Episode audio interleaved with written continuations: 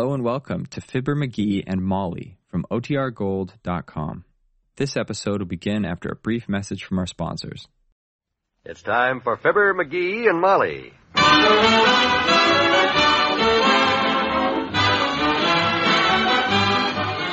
Sundays through Thursdays, NBC brings you Fibber, McGee, and Molly transcribed.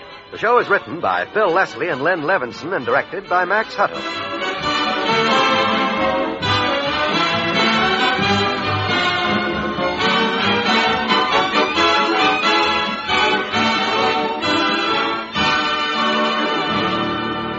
Before we get into our story, get a load of fence builder McGee. Say, McGee, what are you using that pencil and paper for? I'm glad you asked that, kiddo. I was just getting ready to draw me a few plans for a fence I'm going to build. I shouldn't wonder after that last one you put together. Some fence. You just forgot to include the gate, that's all. Live and learn, I always say. I guess you got to make plans, though, if you want to get a thing done right.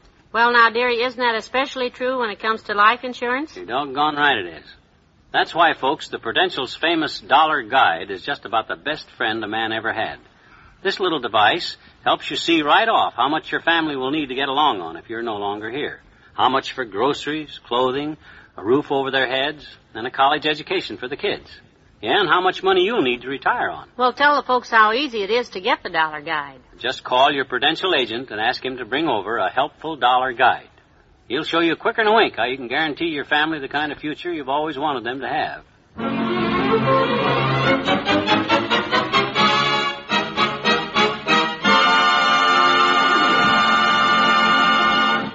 Like many another clean cut American boy, our hero got up this morning, came downstairs, looked at the tree in the living room, and said, You know, today don't seem like Sunday at all. What does it seem like to you? Christmas all over again.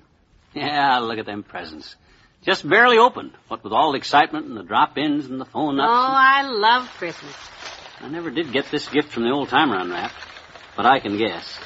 Yeah, What is it? same as he sent me last year. A ten-year supply of razor blades. Heavenly days. In fact, he's given me a ten-year supply every year for the last seven or eight years. Well, he just forgets he gave them, I guess. I wish he'd forget to give 'em. Practically everybody but me has a problem what to do with their old razor blades. I don't even know what to do with my new ones. Well, you can't say anything to him about it. No, I... Uh-oh, company already. Mhm. You entertain them while I run upstairs and see if I put my face on this morning or not. Okay, kiddo. Come in. Hi, Mr. McGee. Merry day after Christmas. Well, hi, Teeny. Same to you. I came to thank you for Delicia. Delicia, this is your father. Delicia. Oh, the doll. Well, I'm glad you like her, Teeny. She's super, huh? Super is for cornballs. Oh, She's a real cool chick. She's crazy, Dad. what? I said she's with it. She's the greatest. This dolly is the end. Where on earth do you pick up such language? It ain't language. That's jive talk, man. Well, it sounds mighty peculiar coming out of the mouths of babes. Uh, just beating my choppers, Pops. What? Come on, Delicia, we gotta split. Oop. If we don't hop for Holmesville, Mom will flip her wig. Let me see if I got this right. You're leaving because if you don't go back to your house, your mother will be sore? You're hip. You grooved it. Later, man. Wow. Hip, groove, flip, wig. Where do they pick up that stuff? Who's there, McGee? Oh, nobody but us wig flippers, kiddo. Somebody was here, though. But I can't decide whether it was Teeny or Louis Armstrong. Well, I never noticed any particular resemblance between them. You would if you heard the conversation I just heard from that kid. Say, you know, I just happened to think. Dr. Gamble didn't drop by at all yesterday. He usually does on Christmas Day. You know, I was thinking about that, too. I kind of thought Doc would be the first guy we heard from. You know, with that handsome thermometer and fountain pen set we gave him. Fourteen bucks that set cost. From Chicago. He deserves it. And that electric mixer he gave us is one of the nicest gifts I ever saw. Well, there's somebody now. Maybe that's Doc. No, it sounded like Wallace Wimple's ring. He always rings like he's clearing his throat. I'll get the door. Quick, put on that necktie he gave you. There it is. Oh, yeah, yeah. Oh, okay. Boy, that's pretty awful, but I'll put it on. If it'll make him happy. Don't let him in yet. Doggone it. We ought to have a mirror in here. Okay, I got it. I got it. I got it. Let him in. Hello, Mr. Wimple. Happy holiday. Yeah, greetings, Wally. And the same to you both. My, what a lovely Christmas tree. It's, oh, I see you're wearing the solid gold tie I gave you, Mr. McGee. Yes, I put it on the first thing this morning, and uh, what you mean solid gold? Well, it has all those little golden yellow carrots on it, and before I bought it, I counted them, and there are 24 carrots. So I said to myself, just the thing for Mr. McGee, because he's solid gold. Isn't he, Mrs. McGee? He's solid something, all right. Say, did you have a nice Christmas, Mr. Wimple? Oh, I've had a lovely Christmas, really. And I do want to thank you both for your very thoughtful gift. I've always wanted a three-dimension tic-tac-toe set. A what? That's what I finally got for him, Molly. A 3D tic-tac-toe set. They're mighty handy. You can make tic-tac-toe 49 different ways with them. Hmm. Uh, what did Mrs. Wimple give you, Mr. Wimple? Well, she gave me a very handsome jacket, Mrs. McGee. Made it herself, just for me. Oh, how nice. And I'd better run along home, too, and put it on before she gets back from the store. She likes to see me wear it, you know. Sure. What kind of a jacket is it, Wimp? Hunting jacket? Sport jacket? No, straight jacket. Goodbye now.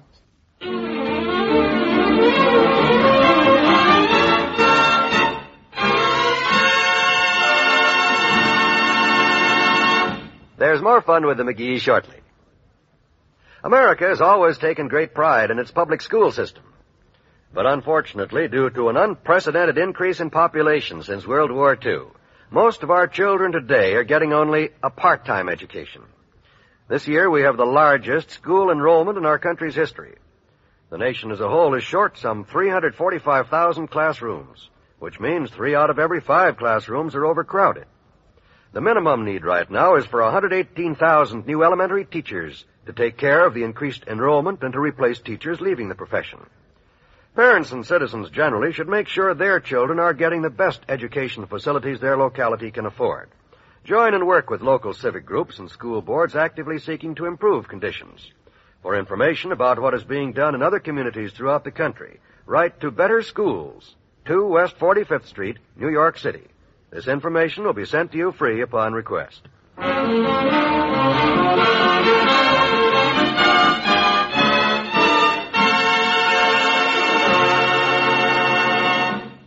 You didn't hear anything from Dr. Gamble yet, did you, McGee? Not yet. Hey, you ought to try this electric mixer he gave us, Molly. I've been having a picnic with it. Well, be careful. Don't break it. Don't worry. It says here, the small knife-like blades revolve at the rate of 50 times a second, and if you had a mixer big enough, you could mince a moose in a matter of a minute. What on earth would you do with a minced moose? Well, it's just a hypodermical statement. Don't you mean hypothetical? Well, it is kind of pathetical at that. Just the thought of a moose taking 15 or 20 years to grow to maturity and then turned into mincemeat just like that. But don't worry, I ain't mincing any moose meat. I'm just trying some recipes I made up. Look, uh, let the mixture rest a while, will you? You'll have it worn out before... Okay, I'm tired anyhow. Some of the stuff don't taste bad, though. You know, I wish Dr. Gamble would drop by so we could thank him for that. I phoned his house a while ago, but nobody answers. Yeah, you'd think he'd at least drop by and thank us for the beautiful fountain pen and thermometer set we gave him, wouldn't you? It was solid gold, you know. The initials on it. Yeah, I thought it was the nicest gift we've ever given him. Oh, here's somebody now. Come in. Oh, well, we were just talking about you, Docky, old man. So glad to see you, Doctor. Come in. Good morning, Molly.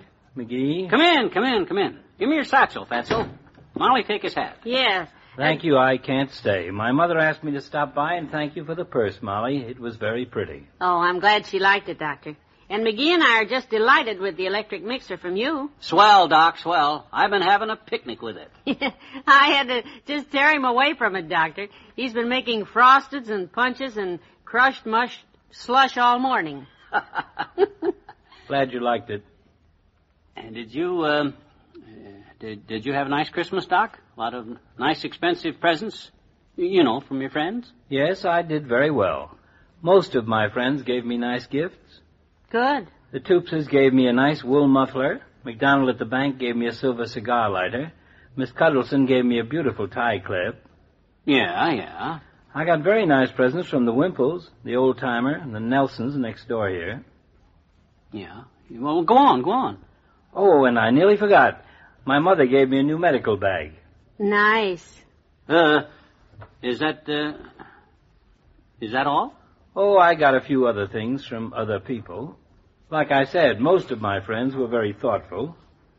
And now, if you'll excuse me, I'll run along. But, uh, But, Doctor, Yes? Is that all the presents you got anything to say about, Doctor? Yes, it is. Why? Well, you might at least say something about us, you big fat ingrate. Well, by George, since you asked me, you little twerp, I will say something about you. I'm a little burned up about it, to tell you the truth. what? If I'd known that you two weren't going to give me a gift this year, I wouldn't have gone out and spent a small fortune for that mixer, I'll tell you. What, And what I... are you talking about? Why, Dr. Gamble, we bought your Christmas gift the very first thing. Certainly we did. I don't know what your angle is, you big fat chiseler, but after me delivering that gift to you myself personal Christmas Eve. When? Christmas Eve, that's when. It was snowing all afternoon and colder than a well digger's bucket. My car had a flat and I walked. Walked, mind you, all the way to your office to take you the expensive little present that I and Molly bought with our meager savings. Oh, stop it. When I walked into your office, you were busy, and Miss Ogilvy wouldn't let me in to see you. And it made me so dad ratted mad, I tossed the present on her desk and stomped out. What? Well, she didn't... And she hollered at me not to slam the door, and that made me ten times madder. And I went back and grabbed the present and put it back in my overcoat and stomped out. And oh my gosh, Molly, look in my overcoat. I already have, McGee. Huh? Here it is. Hmm. Here you are, Doctor, and Merry Christmas. Yeah. Merry Christmas, Docky, old man. For me? Yeah. Aw, gee whiz, kid, you shouldn't have done it. Oh, I didn't expect it. oh, this is just wonderful. The thermometer. Gee, you like it?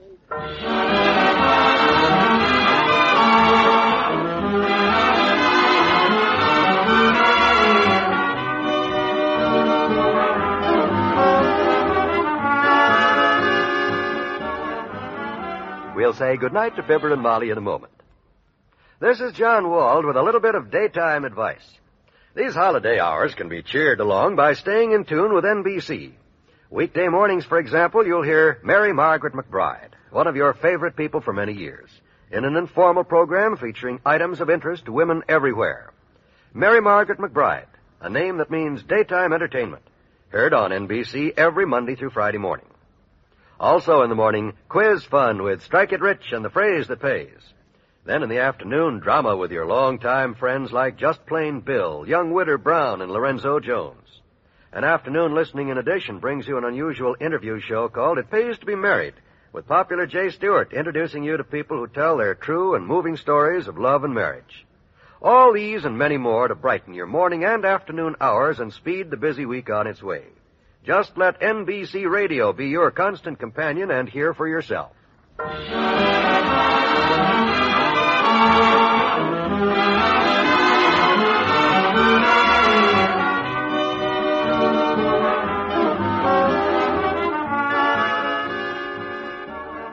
Hey, Molly, come and look what I'm making in my mixer. It's called Deviled Marshmallow Coffee Fizz. And, whoops. Hey, hey, what the... Wow. What is it? What happened?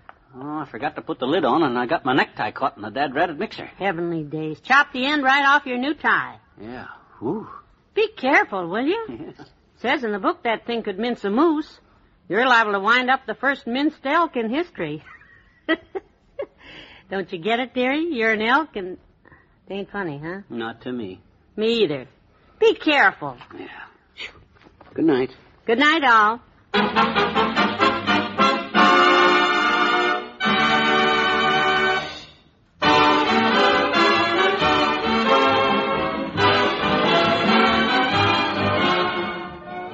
McGee and Molly is an NBC Radio Network production transcribed, with Bill Thompson as Mr. Wimple and Arthur Q. Bryan as Dr. Gamble. If you happen to have a hole in the plaster of your living room wall, you won't want to miss Fibber McGee and Molly tomorrow night, because they have, and they come up with the most ingenious way to take care of it. Good night.